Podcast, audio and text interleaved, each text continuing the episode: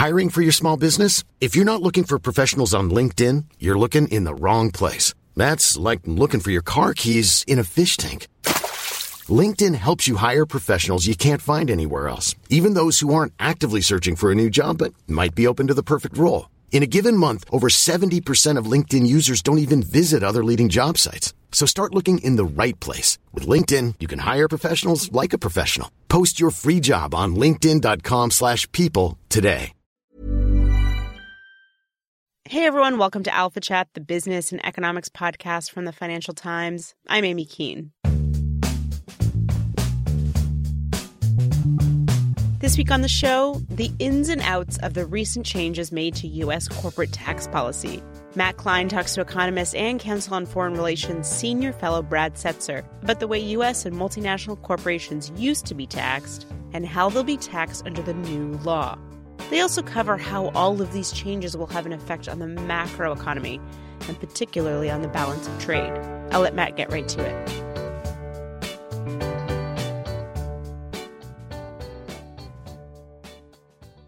So you and I could talk about a lot of different things. But what we're going to talk about today is the corporate tax and how corporate tax policy affects U.S. macroeconomic data. So, for example, one of the things we've seen over the past few decades are the emergence of these distortions or phenomena we can't explain in what's called the balance of payments, which tracks how money moves in and out of each country. And within the United States, one of the things that you found in your research, for example, is that corporate tax policy is behind some of these distortions. So one of the big things that happened at the end of last year was a change in U.S. corporate tax policy. So before we get into what the changes were and how we can expect them to affect U.S. data going forward, let's talk about what the world looked like as of, say, November, December 2017, and how those policies affected uh, U.S. economic macro data and corporate behavior. So the U.S. had uh, uniquely a uh, system of, in theory, global taxation. So a U.S. company, if it earned uh, income anywhere around the world, in principle, it should have paid U.S. corporate income tax on its offshore earnings. Of course, there was a, a credit for foreign tax actually paid. But in practice, the U.S. tax code allowed companies to defer their U.S. corporate tax liability as long as the funds were retained offshore. So what had happened over time was that U.S. companies became more skilled at uh, shifting either valuable intellectual property or the production of valuable components like uh, the active ingredient in a pharmaceutical to low tax jurisdictions. Uh, those profits, they earned, you know, sort of super profits in those low tax jurisdictions. And the uh, income that they earned piled up abroad and it couldn't be returned to the U.S. without owing or paying their deferred tax liability. That over time became a over two trillion sum, so it became quite large. So just to clarify, we talk about retained earnings abroad. These earnings are for accounting purposes in subsidiaries in other countries like Ireland or the Caymans, but the money itself could be invested anywhere. That, is that right? Or? That's that's completely true. So the easiest way to understand it is to lay out precisely what a company with offshore, in quotes, tax deferred money could do. It can have that money in a U.S. bank account in the name of its offshore subsidiary. It can invest in a U.S. money market fund, can invest in U.S. treasuries, can invest in U.S. corporate bonds. There are really only a couple of things it can't do. It can't make a direct dividend payment to its parent, and it cannot buy the bonds of its parent and effectively transfer the funds directly uh, to the company's headquarters. But the bulk of the money was, for all intents and purposes, already in the U.S. financial markets. So these effects are large enough that we can actually see them in the balance of payments. In other words, the U.S. macroeconomic data that tracks money coming in and out of the country. How exactly are we seeing these distortions show up? Well, you can see the distortions both on, uh, you know, what you might call the flow side in the current account data, and on the stock side and on the financial inflow side probably the most obvious tell uh, that sort of became significant over time was that there was this really large buildup of treasuries held in Ireland. And you know, you, there's a lot of different possible explanations for it, but the most obvious is that that reflected the offshore tax deferred profits of U.S. companies that were investing their spare cash back in the treasury market. If you look at the balance of payments, there's always been a little bit of a puzzle for the United States.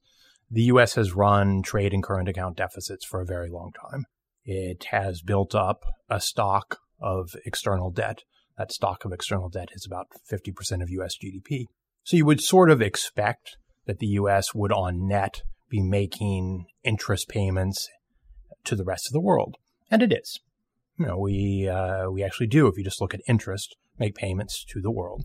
However, the dividend income or the profit of U.S. companies, which on a flow basis is counted in the balance of payments, more than offsets the interest that the U.S. pays abroad. And you go, okay, well, maybe the U.S. has a lot more foreign direct investment abroad than there is direct foreign direct investment in the U.S. But that doesn't turn out to be the case. What drives the surplus on uh, income on direct investment is that the return on U.S. direct investment abroad is much higher than the return on foreign investment in the U.S. So we end up with an income surplus, and then you can disaggregate that further. The bulk of the income surplus comes from so-called uh, reinvested earnings, so money that is not returned to the United States, it's retained in the offshore jurisdiction, and then the bulk of the excess earnings turns out to be in low tax jurisdictions the Irelands, the Bermudas, the Netherlands, the Singapores, the Switzerlands of the world. So, just to be clear, this is the money we've been talking about that, for tax and accounting purposes, is still outside the United States and considered reinvested earnings, but for all practical purposes is invested in the United States in dollar denominated bonds. So, you sort of sum all this up. The uh, U.S. does have, surprisingly, an income surplus in the balance of payments, uh, but that income surplus seems to reflect profit shifting that has as its counterpart raised the trade deficit. So, in other words, the U.S. trade deficit looks a lot bigger than it really is because of this profit shifting which occurs for tax purposes. Now, this kind of gets technical, but a lot of the offshore profits, if offshore subsidiaries were abolished, a lot of the income in the offshore profit could have been retained in headquarters. And instead of registering in the balance of payments as offshore profits, it would tend to register as the export of intellectual property. So there's been a, an important shift in how, you know, the, the international activities of the most successful U.S. companies show up in the balance of payments. It increasingly has shown up in an excess, in a surplus, in offshore tax deferred under the old system income. And a lot of this is very recent. I mean, if we're looking at the balance of payments figures, I mean, I, I know you've written about this and I've looked at this too, that, and it's really uh, sort of within the past 20 years that this has, has become sort of a, a sizable factor. What do you think kind of explains that timing? You know, it really takes off after 2000. I think there were probably some technical changes to the U.S. Uh, corporate tax code that uh, made it easier to transfer intellectual property to a wholly owned subsidiary. So there was probably some technical angles. And then I think as one company uh, did it successfully, other companies followed suit, uh, and then it sort of became the norm. Um, and so essentially between 2000 and roughly 2010, uh, you see a, a very significant rise in the uh, the profits U.S. Uh, multinationals are reporting in the low tax jurisdictions. And it, it kind of reaches a level where you almost can't ignore it. So these profits that we're talking about are now being counted in the balance of payments as hundreds of billions of dollars a year of foreign direct investment income coming from a handful of places, places like Bermuda, the Caymans, Luxembourg, and so forth. And it's really much more likely to be a function of tax avoidance rather than any kind of reflection of underlying economic reality. So if you just look at the reinvested earnings in low tax jurisdictions of U.S. multinationals, it's around 200 billion. If you include all their earnings in low tax jurisdictions, eh, you can get a little closer to 300 billion. So you're looking at 1 to 1.5% of US GDP. I think this has sort of become a consensus estimate. So, what are some of the techniques that companies use to do this profit shifting? You mentioned for pharmaceuticals, for example, they might manufacture the active ingredient in a certain place, like Ireland.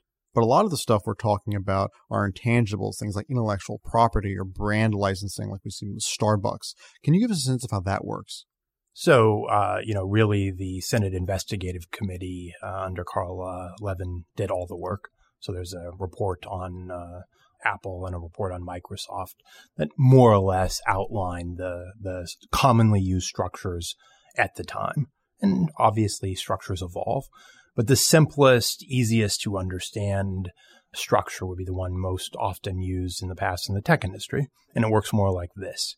A successful uh, software company sets up a wholly owned offshore subsidiary or two uh, in a low tax jurisdiction. That subsidiary enters into a uh, cost share agreement with the parent, whereby it will pay a defined percentage of the parent's research and development cost, say 60%. And in return, it will get the profits on the firm's offshore profits, so the non US profits on the firm's intellectual property. So for a company like Apple, the uh, 60% share of the firm's research and development budget is a sum that is ranged from sort of two to six billion. And the profit stream that it gets from Apple's overseas sales is more like now 40 billion. So it uh, has the effect of transferring uh, a very large sum offshore. So these kinds of tricks, just to be clear, they don't reduce the bill that, that U.S. companies would pay on their U.S. profits, right? It's only the profits they would generate from exports. Is that a fair characterization? Uh, for the tech industry, it generally only uh, reduces what you might think of as their the profit they should pay on their uh, the export of the intellectual property they create in the U.S.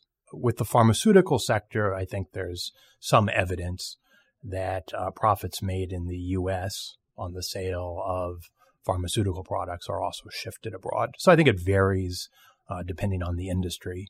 Uh, but if a, a, pharmaceutical firm is producing its high value molecules in Ireland for sale globally, including to the U.S., that provides uh, uh, the basis for moving some U.S. profit offshore as well. So this relates very much to a topic that was a big deal a few years ago, which was inversions. Can you explain how this relates to that? Well, I mean, an, an inversion would be uh, a company uh, effectively buying an offshore company uh, and turning itself from an American company into an Irish company. And then uh, its profits would be taxed, not according to the global, but with the option of deferment, U.S. tax system, but under the low Irish tax rate. Uh, and, you know, I think that measures have been introduced that, uh, plus with the new lower tax rate to, to limit that. So this seems like a good opportunity to talk about what's changed, because obviously this all applies to the world of the past, where we had a 35% corporate tax rate, which is much higher than other countries. We had a global system, a system of essentially unlimited deferral of profits earned abroad. But now, all these things are a lot different. So give us a sense of what are the things that change and how does that affect what everything's going to look like going forward? Well, I mean, essentially, all three things that you uh, described have changed. The t- U.S. tax rate is no longer 35, it's 21. There is no longer deferral. The U.S. system is no longer global, it's territorial. So income earned offshore in principle can be returned to the U.S. with no, uh, no U.S. tax liability. So as a result, there is no need for deferral. So the entire system has changed. As a result of these changes, there was a risk, and there still is a risk, that moving towards a territorial system only incentivizes companies to locate uh, their intellectual property in places and locations that have an even lower uh, tax rate than the U.S. So there's a set of new provisions that were introduced to uh, limit, to a degree, companies' ability to exploit uh, a territorial system. The most important is a global minimum tax on intangibles income, uh, set at half the 21% rate. This is this global minimum should capture the profits that the tech companies uh, have located in no tax jurisdictions. So that's uh, one one change, but it's at a you know a quite low rate. It has some other subsidiary effects because it, the way it is calculated uh, is on your intangible income, which is a residual after there has been an imputed return on your tangible assets, which has the w- weird effect of encouraging you to move more tangible assets abroad in order to reduce your intangible tax. Okay, so let's let's take a moment and, and break that down into its in its pieces because it sounds like this global minimum intangible income tax is not a territorial system. So let's first explain sort of how that works and then all the other pieces you were describing. Right. So in, while the U.S. has moved to a territorial system, it has retained a small aspect of global tax, but at a uh, significantly reduced rate. But that global tax only applies to intangible income. So income that is not tied to a physical asset, not tied to a manufacturing plant, income that reflects uh, software rights, branding, that kind of thing. And that will now be taxed as the income is earned at a uh, 10.5% rate with a partial 80% deduction for taxes actually paid abroad. Tangible income, the income you earn on a factory uh, located abroad, uh, on uh, real estate that you own abroad, is not taxed in the United States under a territorial system. And in order to calculate what your intangible tax uh, income is, the way that is done is that you are uh, attributed a 10% or so return on your tangible assets abroad. And then any excess above that is deemed your intangible income. So just to be clear, the new law is essentially setting a benchmark for what constitutes a normal level of profits. And if a company is reporting a rate of return on an asset that's above this benchmark of normal, they have to pay an extra tax penalty, with the idea being this will discourage the kinds of profit shifting that we've seen being commonplace over the past 20, 30 years. Uh, that is how I understand it. I'm not a tax lawyer, so sure. there may be additional twists, but that's kind of the idea. And so you were saying one potential challenge here or unintended side effect is would actually encourage companies, particularly tech companies that only have intangible assets or mostly only have intangible assets abroad to actually shift physical assets to reduce their tax. Uh, was that something that you think we, we're going to be seeing relatively shortly? Big new Microsoft research centers in Ireland, things like that? I don't know if you're going to see it in the very near term, but I would expect over the next five years there will be evidence uh, that uh, some tangible assets have been shifted abroad know, the easiest sector for that to happen would be in the pharmaceutical sector. So it seems to incentivize more offshore production, not less on, on the pharma side.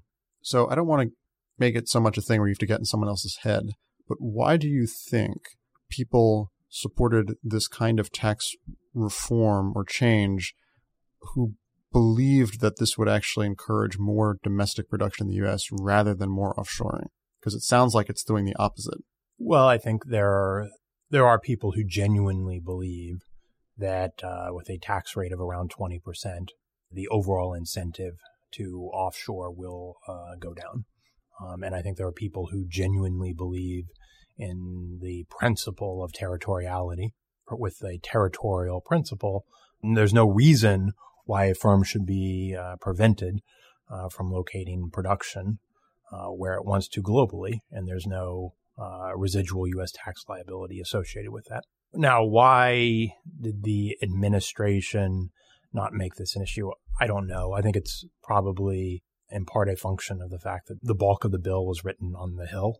And then I think it is in part a function of the sense, which I don't agree with, but the sense that eliminating or, or, allowing the trapped profits abroad to come back to the United States would have a very powerful uh, impact and encourage investment in the U.S. We should probably mention uh, the special low rate on the export of intangibles, which is set at just above 13%.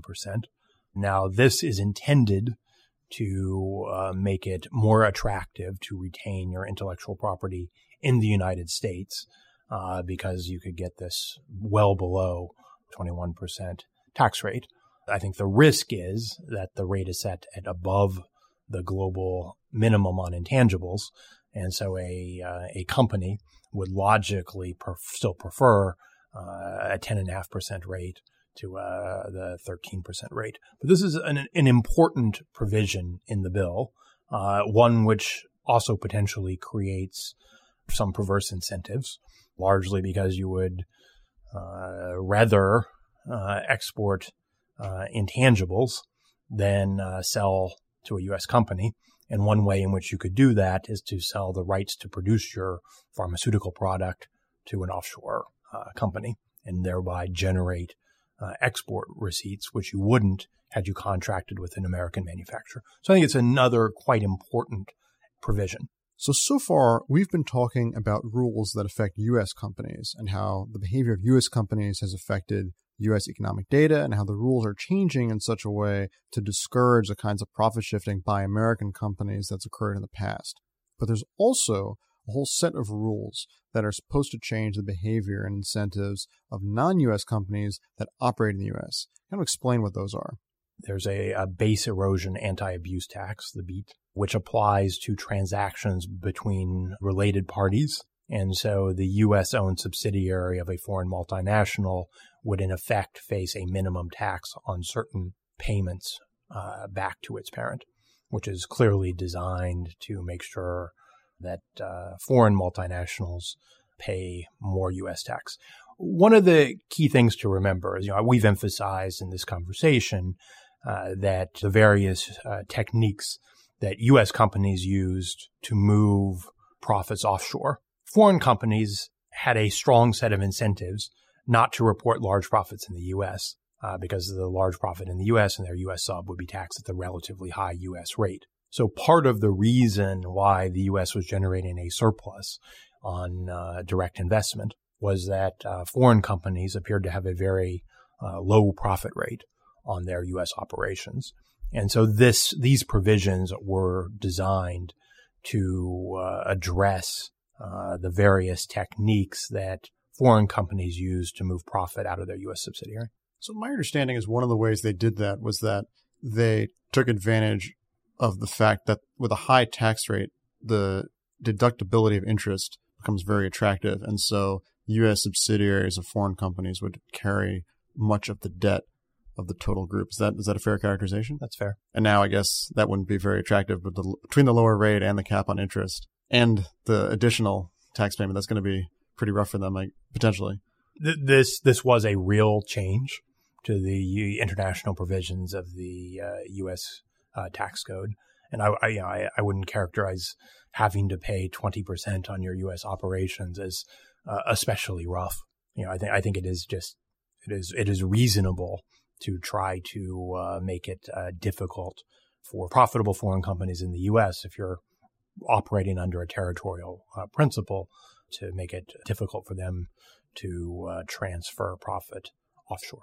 I guess potentially there's even a sense in which if there are foreign companies that sell in the U.S. that didn't take advantage of some of these tricks in the past, they would actually be better off because of the cut in the tax rate. That would be fair. So what do you think the net effect of all this is going to be in terms of the balance of payments in the trade account? Because it seems like there's a lot of different moving parts here, and it'd be interesting to sort of see how that plays out. I mean, it will be very interesting. I think uh, different people have had different, uh, very different forecasts. Prominent uh, Wall Street research shops have argued uh, that the special low rate on uh, the export of intangibles and the global minimum will create incentives that will lead to the reversal of some of these tax structures that move profits offshore. And that as these tax structures are reversed, what previously had been offshore income will show up in the U.S. Uh, balance of payments as the export of services.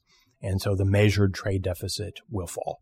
That is uh, one hypothesis. The alternative hypothesis, which is the one I uh, share, is that the provisions, the, the global minimum is set at a fairly low level, and therefore it will continue to be uh, attractive for companies to maintain offshore uh, subsidiaries. Uh, and as a result, not all that much will change in the aggregate.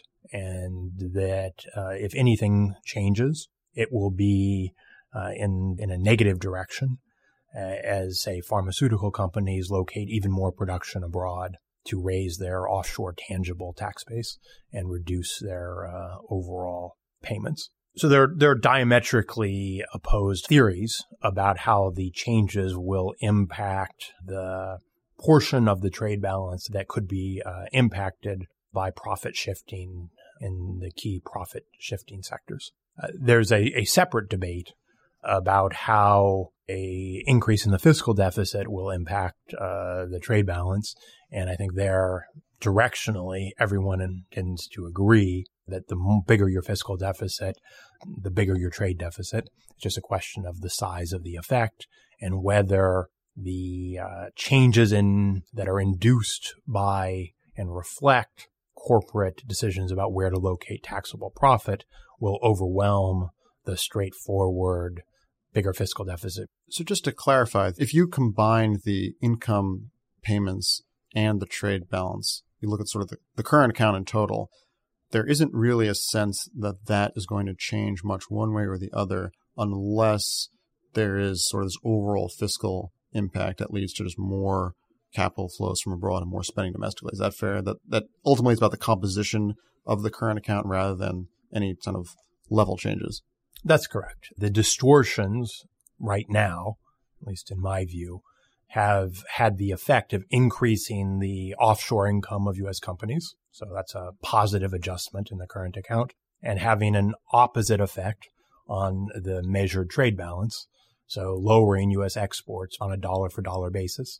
So if that's true, when you shift uh, from offshore profits to uh, exports of intangibles, the aggregate current account uh, doesn't change. There's just a shift in the composition. The same is also true with the import of pharmaceuticals from a wholly owned uh, subsidiary in Ireland.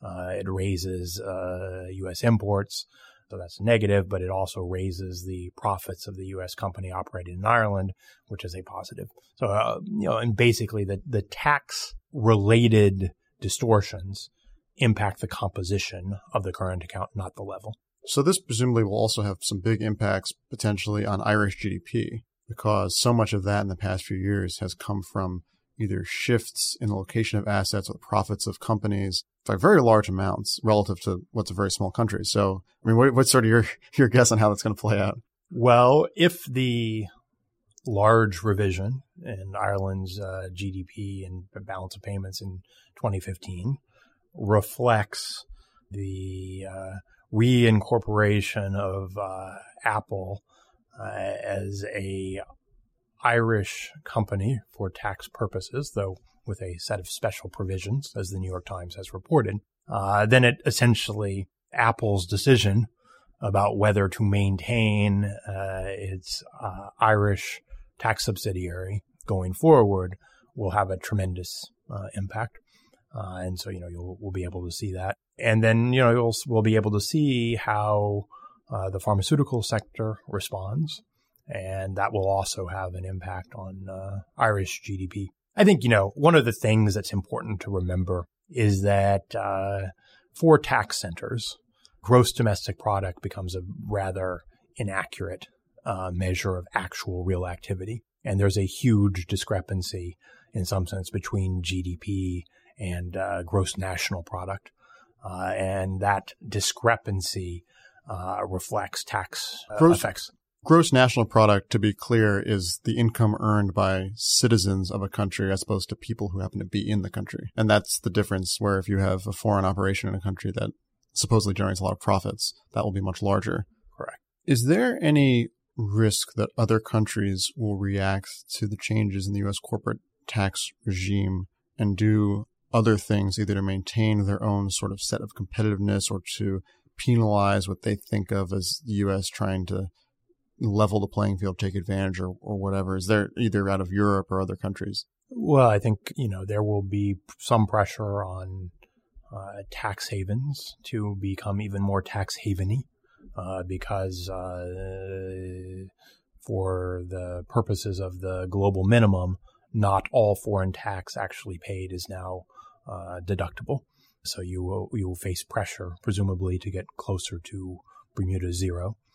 I think some high tax jurisdictions will face high tax by comparison with the United States. Uh, will face uh, pressure from their own firms to lower their corporate tax rate. So you already are seeing that pressure uh, in Germany. And then I think there'll be an, a broader debate about whether the 10% tax, the global minimum, uh, that is, the U.S. is uh, charging on U.S. tech companies is the right amount of tax that these companies should pay on their profits in uh, major countries. Uh, so if the major tech companies are able to shift their profits uh, to zero tax jurisdictions, where they the only tax they are paying is the U.S. global minimum, uh, that doesn't leave any revenue for anyone else, and it leaves uh, those companies with a very low, ten percent ish global tax rate on their offshore activities.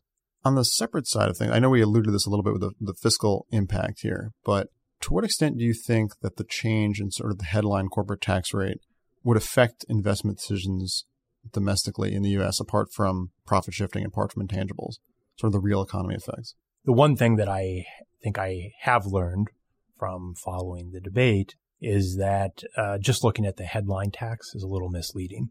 Uh, that rules around expensing are really quite important, and that with full expensing, uh, the corporate profit tax becomes a tax on your excess profit. Surprise, you know, profits above a return that you would normally expect. And so, since we've had bonus depreciation in the past, that has uh, offset to some significant extent the relatively high U.S. corporate tax rate. The biggest impact with the reform may be in the short run the move towards full expensing, not the reduction in the headline rate. Uh, but then over time, expensing fades out. Uh, so I think you end up with a lot of very uh, complex and offsetting effects. I share the view of those who don't expect to see uh, that large of an impact. So I think last question for now is what would you have done if, you know, faced with sort of the situation that we saw at the end of last year in terms of how corporates and multinationals did their tax affairs, what would the kind of changes in the U.S. tax code would you have liked to have seen that would have dealt with that in a way you thought would have been sort of efficient and, and fair? I, I, would favor a system of global taxation, retaining a system of global taxation, uh, lowering the rate, uh, and ending deferment. So uh, you pay the headline rate on profit in the U.S. and on profit abroad. However, in that system, you would allow any tax actually paid abroad to be deducted. So in that, you know, a system of full global taxation with no deferment and the ability to deduct foreign tax actually paid would mean that if you succeed at shifting your income to Ireland or Bermuda or uh, any other, you know, Malta, Jersey, pick your preferred jurisdiction, you would pay the difference between the local tax rate and the U.S. tax rate. And then you're free to do whatever you want with the money. So that's a way uh, would would have had the effect of equalizing the tax rate on the offshore income of U.S. multinationals and the their onshore income. So eliminating incentives to engage in tax games. If the rate overall rate is relatively high, in order to make such a system work, uh, you need strong rules limiting inversions. Very good, Brad Setser. Thank you for coming. Great. Great to be here. Thanks. All right. Now we're going to conclude with our long form recommendations. I'm going to go first. Uh, recently, in the Financial Times of all places, Alan Beattie had a really good overview of the British farming sector and the changes that might come after they leave the EU and the end of the Common Agricultural Policy. Brad, what about you? Uh, so for Christmas, my father gave me a book by uh, Yuval Harari called *Sapiens*, which is you know the, the history of our species, how Homo sapiens uh, came to dominate the Earth and in the process eliminating some of our uh, near relatives. It's been a, a very fascinating read.